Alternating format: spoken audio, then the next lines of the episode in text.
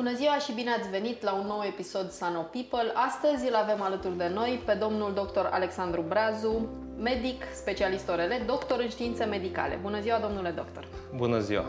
Vă mulțumim foarte mult că ați acceptat uh, invitația noastră și, Și eu. Am, aș vrea să vă rog să ne povestiți de ce ați ales să fiți orelist.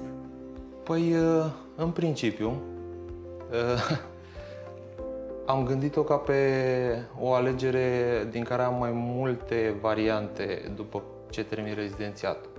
În sensul că oreleu se ocupă cu otorinolaringologia, se ocupă cu urechi, nas și gât. Și atunci am gândit-o în felul următor, dacă nu o să-mi placă cumva urechile, da, să fac patologie de ureche, o să merg pe nas-gât, pentru că de obicei merg uh, împreună nasul și gâtul ca patologie chirurgicală și otologia ca patologie separată chirurgicală. Și atunci am zis că am mai multe variante cu care poți jongla de-a lungul rezidențiatului, pentru că la început nimeni nu e hotărât exact și nu știe exact pe ce va merge până la final. Ne-ați uh, ridicat, să spunem, mingea la fileu, uh, nas, ureche, gât. Povestiți-mi, vă rog, care sunt cele mai întâlnite patologii uh, legate de uh, ureche, în primul rând, pentru că ne-ați povestit deja, este separat, Da, da. și apoi uh, patologii legate de, de nas și gât. Păi, uh, patologia otologică, cel mai frecvent întâlnită, o întâlnim la- în ambulator și, să zic așa, este legată foarte mult de otite, otite externe, adică ureche externă, pentru că și urechea este împărțită în trei segmente. Și atunci avem patologia urechii externe care se referă la otite externe, patologia urechii medii, otitele medii și patologia urechii interne, unde intrăm într-o altă discuție, audiologie și implantologie, că dacă intrăm și în, în ramura chirurgicală. Frecvent, în ambulator se prezintă pacienții cu patologie otologică de tipul otitelor externe, otitelor medii, Dureri de ureche. Uh, plus minus. În sensul că otita medie ca și entitate este și ea împărțită la rândul ei în, uh, în mai multe segmente. Nu toate otitele dor. Da, Este foarte proastă. Da, da, pentru că de obicei uh, oamenii vin la medic când îi doare ceva sau când îi supără ceva. Dar patologia de ureche medie, otita medie, poate fi dureroasă sau poate fi o, o patologie fără durere în care pacientul pur și simplu simte că auzul este diminuat. Este foarte mult legată de patologia uh, rinologică. Ce înțeleg este că, ok, cazul normal în care am o durere de ureche sau copilul are o durere de ureche, mă duc la, la un medic. Pediatru Clar. sau, uh, sau, uh, Sau orelist. sau orelist. Da. Ce, ce am reținut și asta este o informație foarte importantă, cel puțin pentru mine, pentru că nu o știam înainte, este că dacă simt că nu mai aud la fel de bine, da? Deci acestea ar fi manifestările, pentru că Clar, un da. lucru important este să înțelegem care sunt manifestările care mă aduc la dumneavoastră și care semnalează acea patologie. Un lucru foarte important este momentul în care nu mai auzim cum eram obișnuiți, da? cu toate că este subiectiv, uh, pat- uh, simptomatologia este una subiectivă, în momentul în care ne doare urechea sau simțim că auzul este diminuat, ar trebui să ne prezentăm la, la orelist. Cam asta ar fi legat de patologia otologică. Dacă trecem mare. la Dacă trecem la cealaltă, la patologia nas-gât de obicei sau tratăm, vorbim despre patologia rinologică, uh, pacienții de multe ori vin la, la medic, se prezintă pentru probleme de respirație sau dureri de cap la nivelul feței, la nivelul sinusurilor paranazale da? sau secreții. Secreții nazale, purulente, da? Uh, și atunci uh, aici vorbim cel mai des întâlnit este patologia de deviație de sept care merge mână în mână cu rinita, de obicei. Rinita însemnând hipertrofia cornetelor nazale inferioare. Ce se întâmplă este faptul că În momentul în care septul nazal este deviat și la multe persoane este deviat, adică 90% din populație au septul nazal deviat, ă, acestea în, în urma unei, ă, unui episod viral, da? Ă, fac o rinită pe fondul acela, merg la farmacie de obicei și fără rețetă este foarte trist că li se eliberează anumite spreiuri nazale care nu au legătură poate exactă cu patologia lor și atunci ei le folosesc și ajung dependenți și de acele, de acele spreiuri. Odată cu deviația de sept și apare și dependența de vasoconstrictoare. Da? Și în acest caz este o mare problemă pentru că eu ca Aurelis mă confrunt cu ea, colegii mei se confruntă cu ea, trebuie să aduci pacientul într-un stadiu în care va respira la fel ca înainte, adică să-l scap de acea dependență. Noi încercăm cu alte spray-uri, alte variante, dar de obicei se ajunge la, la varianta chirurgicală, la soluția chirurgicală.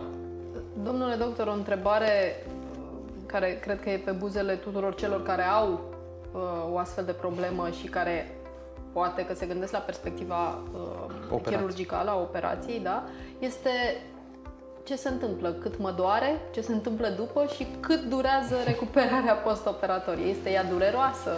Uh, da, chiar, chiar discutam cu, cu un coleg problema pe care ați spus-o, în sensul că din cauza faptului că persoanele se informează din surse neoficiale, uh, acestea au impresia că operația de deviație de sept și rinită cronică, hipertrofică ca și exemplu, este foarte dureroasă sau necesită tamponament nazal și trebuie să stea postoperator cu tampoanele în nas 48 de ore, să li se scoată, dor. Uh, într-adevăr, înainte se proceda în, în felul acesta, dar odată cu evoluția uh, metodelor de, de chirurgie, s-a ajuns în momentul în care putem opera o deviație de sept și o rintă cronică hipertrofică endoscopic sau pe cale clasică, dar abordul este unul uh, prin care noi nu lezăm atât de tare mucoasa, care este elementul nobil aici, și nu lezăm vase de sânge sau nervi atât de mult cum, uh, cum se întâmpla înainte. Și atunci ne permitem să, să-i garantăm, în ghilimele, pacientului că nu-l va durea postoperator și am, am făcut asta de atâtea ori, pacienții sunt mulțumiți și chiar nu le vine să creadă că nu-i doare nimic. Și putem de altfel folosi prin anumite tehnici, folosim un alt fel de tampoane ca, prin care pacientul respiră postoperator imediat cum se trece din operația de septoplastie după care acestea se scot, nu dor deloc deoarece sunt din silicon și sunt foarte bine tolerate de organism. Deci, practic, am ajuns într-un punct în care nu se mai pune problema de apariția durerii postoperatorie, nu se mai pune problema de faptul că nu poate respira pacientul postoperator, dar trebuie un pic promovată treaba aceasta și trebuie informată lumea pentru că lucrurile se schimbă și se schimbă în bine. Asta e motivul pentru care v-am invitat și pentru care ne bucurăm că ne dați aceste vești, pentru că în realitate, da, ă, toate lucrurile care se știau despre aceste operații era că dor, că sunt ă, extraordinar de... Ă, creează un grad ridicat de disconfort. Da, da. Pentru da. că se făceau și cu sub anestezie locală înainte și atunci toată lumea a rămas cu această cutumă. Acum știm foarte bine că anestezia este foarte sigură, anestezia generală este o metodă foarte sigură și foarte bună. De altfel, pacientul nu simte nimic, se trezește, bine mersi, nu are nicio problemă. Care sunt uh, principalele uh, patologii pe care le întâlniți în practica dumneavoastră? Uh, cel mai des uh, întâlnesc în, în ambulator, întâlnesc uh, deviații de sept Uh, rinite cronice, rinite alergice foarte des, deoarece trăim, adică pacienții cu care intru în contact sunt pacienți care trăiesc în mediul urban și din cauza poluării, apar aceste patologii de rinită alergică, în care mucoasa devine foarte reactivă și reacționează la praf, reacționează la noxe, la poluare și pacienții se prezintă cu probleme de genul acesta. A doua ar mai fi, ca și patologie, patologia otologică. Și pe un al treilea plan, să zic așa, ar fi patologia uh, faringiană, laringiană, adică probleme dureri în gât, na, uh, odată cu apariția acestor viroze, în special COVID acum, uh, noua tulpină Omicron dă niște faringite și niște laringite foarte uh, foarte grave și atunci pacienții vin și cu așa ceva. Des în ultima perioadă. Pentru persoanele care au trecut prin infecția COVID în, în ultimii, ultima perioadă, care ar fi recomandarea dumneavoastră dacă au rămas, spre exemplu, cu ce pomeneați, o durere în gât sau uh, E, de obicei, pacienții cu care am intrat în contact și au trecut prin, uh, prin COVID, prin boală, se prezintă la Orelist cu în 90% din cazuri cu o problemă numită anosmie sau hiposmie, adică lipsa, lipsa mirosului sau a, diminuarea acestuia. Ă, aici, ca și sfat, sunt o felul de protocoale mai nou pe, pe această problemă, protocoale terapeutice publicate. Se încearcă vitaminoterapie, se încearcă neuro, uh, uh, tratament cu neurotrope, uh, tratament cu șperuri nazale cu corticoizi. Dar nu au un mare succes pentru că deocamdată nu se cunoaște mecanismul patologic prin care acest virus atacă celulele nervoase. Și atunci unii recuperează, alții, din păcate, nu, nu pot să recupereze mirosul complet. Dar mesajul cel mai important pe care îl rețin din discuția cu dumneavoastră este că orice s-ar întâmpla, administrarea acestor medicamente trebuie făcută sub supraveghere medicală și la clar, sfatul unui Clar, medic. clar, pentru că în momentul... Vă dau un exemplu. O persoană cu o rinită alergică, da? Ă, ar putea, adică i-ar fi recomandat de un orelist un spray nazal cu corticoizi. Da? În momentul în care acesta nu mai poate respira pe nas din cauza mucoase inflamate și are secrețiile acelea apoase, strănută, merge la farmacie fără să ceară sfatul unui medic și îi va cere farmacistei un spray pentru nas. De obicei, ei le vor da vasoconstrictoare, pentru că desfundă foarte repede, dar Odată cu administrarea îndelungată a acestor vasoconstrictoare, mucoasa pacientului respectiv nu numai că nu are parte de tratamentul de care are nevoie, ci devine și dependentă de acele substanțe vasoconstrictoare și nu va mai răspunde în timp la niciunul din cele două tratamente, acesta ajungând într-un final la intervenția chirurgicală. Ați pomenit uh, ajungând într-un final la intervenția chirurgicală când este recomandat și când nu este recomandat să faci, să intervii chirurgical? Uh, intervenția chirurgicală se pune, adică se stabilește în funcție de anumite criterii. În principiu, ar trebui intervenit chirurgical în momentul în care avem o deviație de sept severă. De ce? Pentru că uh, septul este format din cartilaj și os, septul nazal și atunci nu există nicio substanță sau niciun medicament inventat până acum uh, care ar putea să îndrepte un os sau un cartilaj.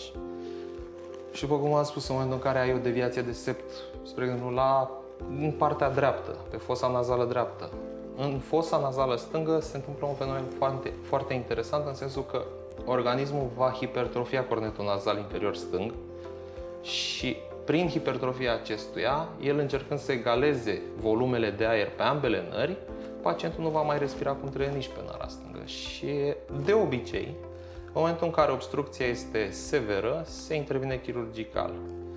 Dar uh, pacientul vine, uh, se prezintă la medic, de obicei într-un stadiu tar, târziu, tardiv.